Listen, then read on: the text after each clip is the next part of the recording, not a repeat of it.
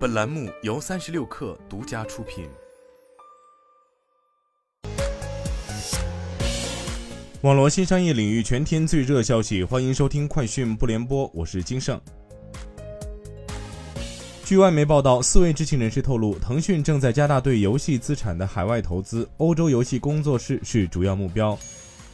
苏宁易购宣布启动五一，将在北京、上海、广州、深圳、南京、苏州、武汉、长沙、合肥、济南、青岛、太原、石家庄、宁波等近二十个城市重装新开四十八家门店。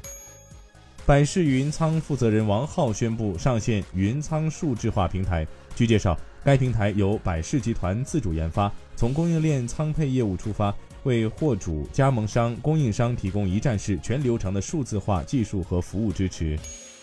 从天猫超市商家大会上获悉，未来天猫超市将进一步向品牌商家开放。据了解，天猫超市将设立移动端招商，手机扫码即可完成入驻申请。同时，针对新入驻的商家，天猫超市将提供一系列新商扶持政策，包括四千七百万的新商家广告激励券，以及一对一客服帮助对接供应链。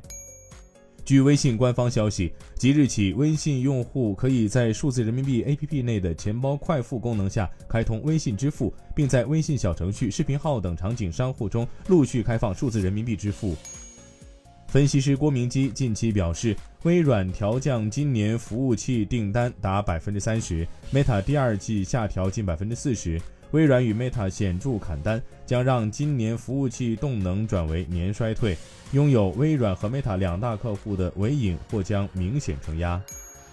LG 显示器公司昨天报告称，第一季度净亏损1.15万亿韩元，约合8.62亿美元，营业亏损为1.09万亿韩元。这是该公司连续第四个季度出现亏损，意味在不确定的经济环境下，全球电脑和显示器等设备的需求仍然低迷。该公司第一季度营收下降了百分之三十一点八，至四点四一万亿韩元。